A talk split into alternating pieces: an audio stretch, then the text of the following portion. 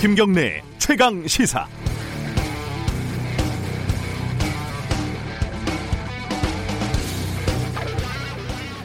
일주일이 다 돼가는데도 아직 명확하게 정리가 안 되고 있습니다. 지난주 어, 최강 시사에도 잠깐 연결을 했는데요. 장성민 전 의원 같은 경우는 북한 고위층이 소스라면서 사망설을 주장을 하고 있고요.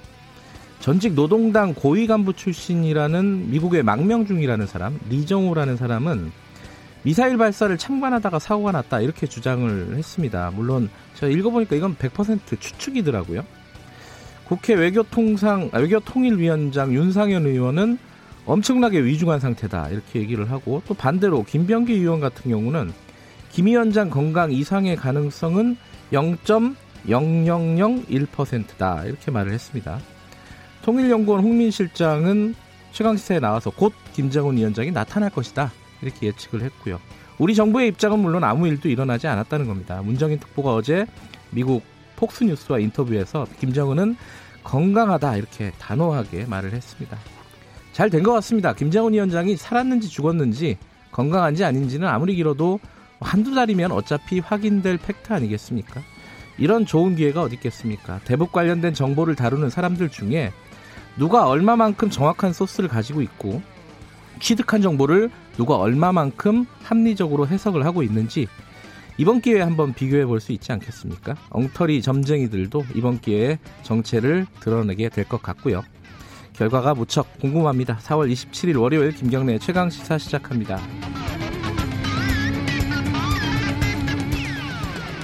김경래 최강 시사는 유튜브 라이브도 열려 있습니다. 실시간 방송 많이들 봐주시고요. 문자 참여 기다립니다. 샵 9730으로 보내주시면 됩니다. 짧은 문자는 50원, 긴 문자는 100원 들어갑니다. 어, 스마트폰 콩 이용하시면 무료로 참여하실 수 있고요. 오늘 1부에서는요, 어, 정치의 품격 박지원 의원과 만나보고요. 좀 최근 뭐 정치 현안들 좀 쭉 짚어보겠습니다. 2부에서는 정세현 민주평통 수석 부의장과 함께 김정은 위원장 건강 이상설 그리고 오늘이 4월 27일입니다. 아무도 지금 잘 기억하지 않는 날짜인데 판문점 선언 2주년입니다. 남북 관계 앞으로 어떻게 될 것인지 전망해 보는 시간 가져보겠습니다.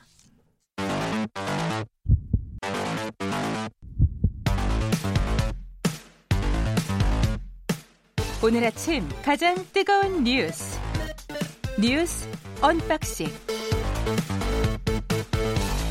네, 택배 박스를 뜯는 마음으로 준비합니다. 뉴스 unboxing. 자, 두 분 오늘 자리에 아, 이게 누가 잘못 썼네요. KBS 김양순 기자라고. 이게 요일마다 바뀌기 때문에 조심하셔야 됩니다. 자, 고발뉴스 민동기 기자 나와 있습니다. 안녕하세요. 안녕하십니까. 아, 그리고 김민아 시사평론가 나와 계십니다. 안녕하세요. 안녕하세요. 네. 저는 이, 이, 이 멘트를 하면서 항상 그런 생각이 들어요. 그 택배 갖고 왔다 그러면 문 앞에 놓고 가세요 그러잖아요. 그런 마음으로 준비를 하는 건지. 아니 그리고 택배를 뜯었는데 네. 자꾸 온 상품이 또 오고 또 오고 지금 그래서 참 상당히 곤란합니다. 어 그래요? 네. 어 그건 특이하네. 아니 이제 제가 이 아이템에 대해서 얘기를 한 거예요. 아 그래요? 어, 농담을 진담처럼 하시면 어떡해요. 자 오늘은 보니까 어, 세 명의 인물에 대해서 얘기를 하게 되겠더라고요. 전두환, 김정은, 김종인 이렇게 네. 세 명인데 뭐부터 할까요? 전두환 씨부터 해보죠. 전두환 씨가 오늘 출석하나요? 광주? 오늘 광주지법 법정에 섭니다. 예. 지난해 3월 그 광주지법에 출석한 지 1년 정도 이제 만인데요. 네. 재판부가 새롭게 구성이 됐거든요. 네. 근데 재판부가 새롭게 구성이 되면 인정신문 등의 절차를 밟아야 되는데 뭐 피고인 이름, 나이, 주소 이런 거를 이제 새 재판부가 확인을 해야 되거든요. 네. 검사로부터 또, 또 기소 이유도 들어야 되는데 오늘이 첫 공판 기일입니다. 음. 근데 첫 공판 기일에는 피고인이 반드시 출석을 해야 되기 때문에 오늘 전두환 씨가 출석을 합니다. 그 잠깐만 그 전에 있었던 판사가 총선 출마한다고 그만뒀네? 사직을 했었죠. 아, 네. 그랬었죠. 자, 그전 씨, 전두환 씨는 뭐 아프다, 뭐 치매다, 뭐 여러 가지 이유 때문에 출석을 하지 않았었는데 그간에 여러 가지 어, 다채로운 모습들이 좀 포착이 된 적이 있어요, 그죠? 최근에. 저뭐 골프도 치고 네. 뭐 근데 골프라는 게 저는 뭐 골프를 치지 않아서 정확히는 모릅니다만 여러 가지 셈이 필요한 거 아닙니까? 네. 각 그 홀마다 정해진 그 타수가 있고 아, 계산, 거기- 계산. 그렇죠. 예. 거기에서 몇 개를 더 했는지 뭐 덜 했는지 이걸 계산을 해야 되는데 알츠하이머가 중증인 상황에서 그걸 계산을 할 수 있었는지 그것에 대해서 상당한 의문을 갖고 있고요. 계산은 옆에서 해주겠죠. 그런데 그렇죠. 보통은 그렇게 생각하지만 네. 그 당시 보도가 나왔을 때는 네. 본인이 상당히 그 계산을 아주 익숙하게 했다 이런 얘기도 있어서 음. 그런 것이 가능한 일인가 현대의학에 상당한 의문이다 이런 생각을 했고 그다음에 호화 만찬을 또 즐기면서 네. 또 했는데 그날이 또 특별한 기념일이다 이렇게 얘기하면서 뭐 어, 만찬을 했던 걸로 저는 기억을 하는데 그12.12 군사 쿠데타 주역들하고 같이 만찬했거든요. 네. 그렇죠. 그래서 뭐 그런 모습을 볼 때 어, 재판에 못 갈 정도의 어떤 상태는 아닌데 그동안 음. 왜 이런 이런 수를 써왔는가 상당한 의문입니다. 그때 만찬, 아, 만찬 아니고 점심이었으니까 오찬쯤 되겠죠, 아마? 어, 근데 좀 과하게 드시던데요. 그러니까 그 사진에서 요리. 그때도 저 제가 말씀을 드렸었는데 가장 인상 깊었던 거는 안에 잔이 앞에 있는 와인 잔이 비어 있더라. 네네. 그죠? 그러니까 술을 먹고 있었다는 그렇죠. 얘기인데 예. 어, 술 마실 정도의 건강은 된다. 뭐 이런 뜻이겠죠. 그럼 골프하고 뭐 그 호화 식사 이런 것들을 폭로를 했던 분은 이번에 잘 안 됐어요. 안 그죠? 됐습니다. 예. 네. 네, 그 민생당으로 가셨 예. 가시려고 했는데 예, 잘안 가셨다가 잘 안 된 걸로. 네. 근데 어쨌든 그러면 지금 광주는 어 뭐 맞이라고 할까요? 어, 뭐그 시민들도 많이 이제 집회하고 그런 상황이겠네요. 지금 그 어때요? 5.18 단체가요. 예. 시민단체 회원들하고 함께 그 광주 법원 앞에서 네. 전두환 감옥 동상 있지 않습니까? 이게 지금 아, 광주로 무릎 꿇고 있는 그 동상이요? 네네 예, 그 예. 광주로 내려가 있는데 네. 이걸 법원 앞에 설치를 하고 집회를 열기로 했습니다. 음, 근데 일단 충돌은 피하고 차분하게 진행하겠다는 그런 입장인데 법원도 지금 비상이 걸렸거든요. 코로나19 때문이기도 하지만 네. 워낙 그 광주 분위기가 안 좋기 때문에 치- 이 71석, 그러니까 71석으로 제안을 했습니다. 음. 추첨을 통해 이제 배정을 받- 받았고요. 경찰도 법원 청사 주변에 경찰력 500명을 배치를 했고 만일의 사태에 대비를 하고 있는데 아, 경찰이 전두환 씨 재판 출석과 관련해서 경비 계획을 네. 본청, 서울 광주 지방 경찰청 공동으로 마련을 했다고 합니다. 제가 봤을 때 전두환 씨 때문에 세금이 좀 많이 낭비가 되고 있는 것 같다라는 생각도 드네요. 근데 뭐 출석하라고 했으니까 그건 어쩔 수 없는 것 같은데 어 지금 이제 전두환 씨가 저번에 출석을 했을 때는 어, 왜 이래 뭐 이랬나요? 뭐 이렇게 한 마디를 그러니까 남겼었죠. 5.18 피해자분들에게 사과를 하실 의향이 있느냐 기자가 음. 물으니까 이제 이거 왜 이래 음. 아주 유명한 어록이죠. 예. 예. 어, 오늘은 또 어떤 얘기를 할지 좀 뭐랄까요? 이 짧더라도 좀 사과의 한 마디. 그렇죠. 예. 저는 사실 뭐 솔직히 욕 먹는 게 사실 힘들어서라도 네. 사과를 하는 게 낫지 않나 이런 생각을 하는데 네. 뭔가는 하여튼 이 역사의 비극을 뭐 매듭을 지어야 되지 않겠습니까? 어떤 의미로든지. 네. 그럼 당사자가 어쨌든 지금 뭐 어, 본인은 뭐 건강이 안 좋다고 주장하지만 건강은 안 좋은 게 전혀 아닌 것 같으니까 아직 할 수 있을 때 사과를 해야지 더 늦으면 사실 네. 어, 모두가 후회하는 상황이 될 것 같아서 걱정입니다. 다음 달이 5.18 민주화운동 40주년 되는 날이거든요. 아 그렇군요. 네. 음, 더, 더군다나 지금 굉장히 중요한 순간이고 이게 쿠데타로 집권한 사람이긴 하지만 그래도 한 나라의 지도자였으니까 그죠. 그 정도의 어떤 책임감 그런 것들을 좀 보여줬으면 좋겠다 이런 생각은 듭니다. 자 두 번째 인물은 김정은인데 어. 김민하 평론가가 제목을 이렇게 써왔어요. 슈레딩거의 김정은. 이렇게 또 어려운 말을 써오셨어요. 왜냐하면 이제 네. 그 슈레딩거의 고양이라는 게 있지 예. 않습니까? 이 상자 속에 고양이가 있는데 네. 상자를 열기 전까지는 고양이의 상태는 결정돼 있지 않다는 거죠. 음, 죽었는지 살았는지. 그렇죠. 그 제가 볼 때 김정은 위원장에 대한 여러 가지 보도가 나왔는데 이 보도라는 게 네. 뭐 언론이 없는 사실을 뭐 지원해서 보도를 하지는 않았겠죠. 네. 모든 이런 보도 내용이 사실이라고 가정을 하면 아, 김정은 위원장은 모든 상태에 지금 해당해 있는 것이기 때문에 우리가 결정할 수가 없다. 음. 근데 지금 우리 정부 특히 이제 폭스 왜 폭스랑 인터뷰를 했는지 잘 모르겠지만은 어쨌든 폭스 뉴스랑 인터뷰 문정은 특보의 인터뷰가 나왔죠. 그렇습니다. 문정은 특보가 뭐 그는 살아있고 건강하다라고 얘기했고 13일부터 원산에 음. 있다 이렇게 얘기를 했는데 사실 폭스뉴스하고 CNN의 보도 태도가 다른 것이 눈길이 좀 가거든요. 그냥 폭스뉴스는 트럼프 대통령이 굉장히 좋아하는 네. 채널이고 과거부터도 이제 친공화당 색채다 이런 걸로 많이 평가를 받았던 채널입니다. 반면 네. CNN은 트럼프 대통령이 클린턴 뉴스 네트워크다라고 얘기할 정도로 친민주당 성향이고 그다음에 뭐 그런 이제 어떤 차이가 있죠. 그런데 사실 이 김정은 위원장과 관련 된 어떤 상황을 트럼프 대통령의 정파적 이익하고 이제 결부지어서 생각을 해보면 네. 김정은 위원장이 중태에 빠졌다든지 뭐 이렇게 좀 위독하다라고 하면 트럼프 대통령에게는 사실 이게 타격이거든요. 그동안 김정은 위원장과의 개인적 관계에 대해서 그런 걸 구축한 게 자기 외교적 성과라고 주장을 해왔는데 네. 첫째로 이렇게 중태에 빠졌는데 알지도 못하고 뭐 확인도 해볼 수 없는 상황이라고 하면은 그 개인적 관계라는 게 가능한 거냐 이런 의문이 남는 게 하나가 있고 네. 두 번째로는 결국은 대북 문제를 김정은 위원장하고 풀어야 되는데 상대가 그렇게 중태에 빠졌으면 앞으로 못 푸는 거 아니냐.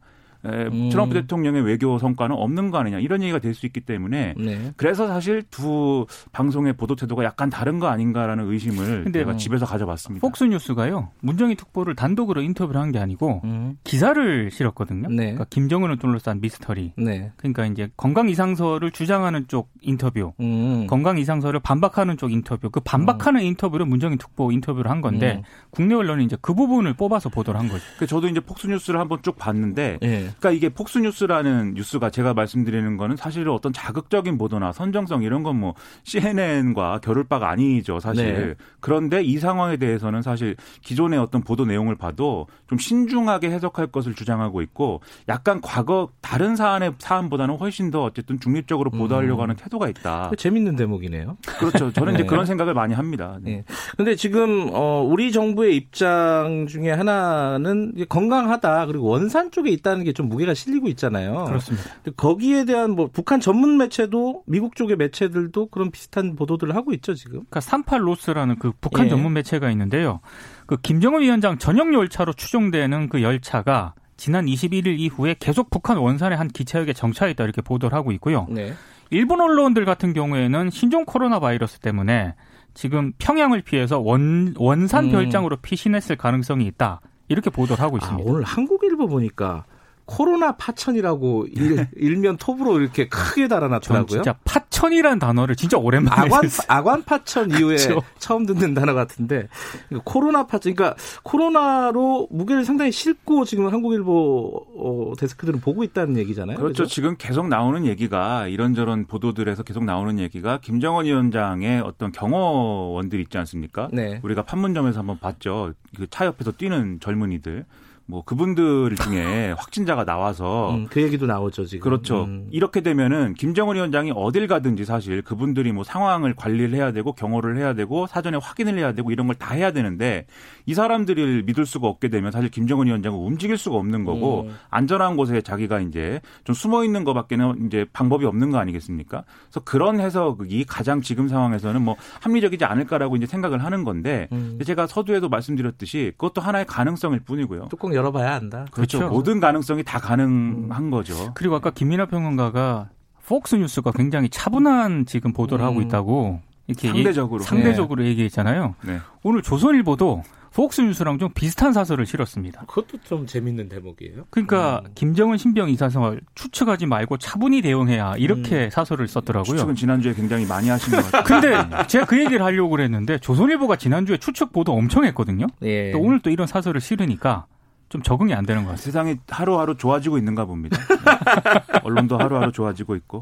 아, 희망이 있습니다. 긍정적이십니다. 자, 어, 이분 얘기도 좀 해야 될 것 같습니다. 김종인 비대위. 아, 이게 이제 출범이 좀 뭐랄까요? 어, 당내 미래통합당 내부에서도 막 말들이 많습니다. 뭐 간단하게 나오는 이 얘기들 먼저 좀 정리 좀 해주시죠. 그러니까 김종인 비상대책위원회를 일단 출범시키기로 했는데요. 네. 지금 당 내부에서 반발이 적지 않게 나오고 있습니다. 일단 삼선 당선자 모임을 오늘 갖기로 했는데 네.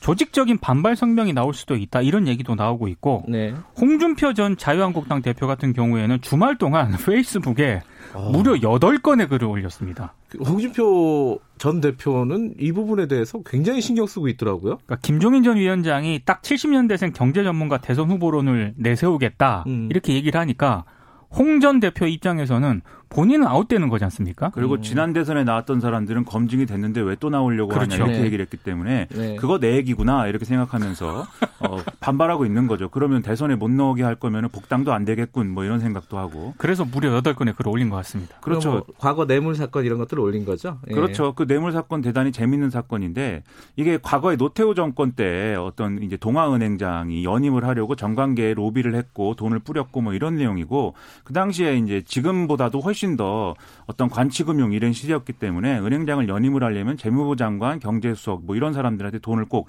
줘야 됐다는 거죠. 네. 이, 이 검, 당시 검찰들의 해석에 의하면. 음. 그래서 이제 그걸 이제 수사를 하는 과정에서 이제 김종인 전 수석이 이제 잡혀가는 이런 일이 일어난 건데 재밌는 건 그 당시에 금융계 황제라고 불렸던 현직 의원이 있었습니다. 그분은 이제 나중에 비자금 사건, 노태우 대통령 전 대통령 등등의 비자금을 밝혀내는 과정에 2년이나 지난 후에 잡혀가게 되는데 네. 그때도 다시 김종인 전 위원장 얘기가 나와서 그때 이제 또 기소된 건이 있거든요. 이 얘기까지 다 이제 페이스북에 올리고 있습니다. 거기에 대한 반응은 별로 없어요, 그죠? 뭐 언급하지 않겠다, 이 정도의 반응인 거죠. 이 김정은. 문제에 대해서는 네. 과거에도 그렇고 별로 얘기를 안 합니다. 김종인 음, 전 위원장. 뭐 네. 얘기해서 득될 건 없겠죠. 아니 할 말이 별로 없죠. 예. 네. 그렇죠. 네. 근데 지금 그 오늘이 아 내일이군요. 전국위원회가 예정돼 있죠. 미래통합당. 거기서 이게 뒤집어질 수도 있는 건가요? 그러니까 뒤집어질 수도 있다라고 예. 흔히 말하는 그 중진급 의원들이 계속 압박을 하고 있긴 한데요. 네. 결국에는 표 대결로 결론이 나지 않을까 이렇게 예상이 음. 나오고 있더라고요. 네. 보니까. 근데 이게 뭐 뒤집어진다는 뭐 선택지도 있지만 네. 무산되는 선택지도 있고 무산시켜야 한다는 얘기도 나오고 있고. 그렇죠. 근데 이게 사실 좀 부담스러운 게 지금 네. 그렇지 않아도 총선에서 패배해서 지도부가 붕괴된 상황에서 비대위를 꾸리자는 얘기를 하고 있는데 네. 그 비대위를 꾸릴 건지 말 건지 결정하는 회의도 제대로 진행이 안 되고 무산됐다라고 한다면 음, 그러면 음. 이제 너무나 이제 타격이 큰 거죠. 미래통합당 입장에서는 그 상황을 그냥 두고 볼 거냐. 네. 저는 좀 의문입니다. 당원들이 전략적으로 비대위를 밀어줄 수도 있다라는 그런 얘기도 나옵니다. 음, 그런데 한 가지 궁금한 거는 그 김종인 위원장이 얘기한 70년대생 경제 전문가 대선 후보는 도대체 누구 이런 사람이 있어요? 거기에 해당하는 인물을 찾으려고 이제 언론들이 많이 분석을 그러니까요. 했는데 거의 김세현 의원 하나다 이렇게 이제 얘기를 하고 한 있는데? 제가 봤을 때는 외부에서 영입하는 것까지 고려를 한 아, 발언인 고려를 것 같더라고요. 당내에서는 그렇죠. 제가 봤을 때 찾을 수가 없습니다. 그렇죠. 김종인 전 위원장이 사실 이 얘기를 한 지는 꽤 됐습니다. 근데 음. 그때부터 뭐 김세현 의원을 염두에 두고 있었는 건지는 그럼 모르는 거니까 그런 음. 점이 있고 또 김세현 의원은 이번에 총선 치를 때 공천관리위원을 맡았고 네. 그 전에 뭐 이 당은 뭐 존재 의미가 없고 해체해야 된다 뭐 이런 얘기를 한 건도 있어서 사실 선거 패배에 책임이 있는데 음. 무슨 또 뭐 대권 얘기냐 이러면서 좀 반발을 하고 있는 그런 상황도 있거든요. 네. 그래서 여러모로 이것도 참 어려운 얘기다 이렇게 볼 수가 있죠. 제가 70년대생이고 경제학과를 나왔습니다. 아, 그럼 좀 영입을 해가지고 그리고 제가 830 세대입니다. 80년대생이고 30대. 네, 전 2000년. 영이 절대 제한 안 온다에 만 원 걸겠습니다. 안 올 것 같으니까 얘기하는 거죠. 아, 알겠습니다. 어, 오늘 뭐 세 분에 대해서 얘기를 나눠봤는데 내일 택배에도 또 나올 가능성이 또 있어가지고 오늘 여기까지만 하겠습니다. 예, 오늘 두 분 고생하셨습니다. 고맙습니다. 고맙습니다. 민동기 기자 그리고 김민아 시사평론가였습니다.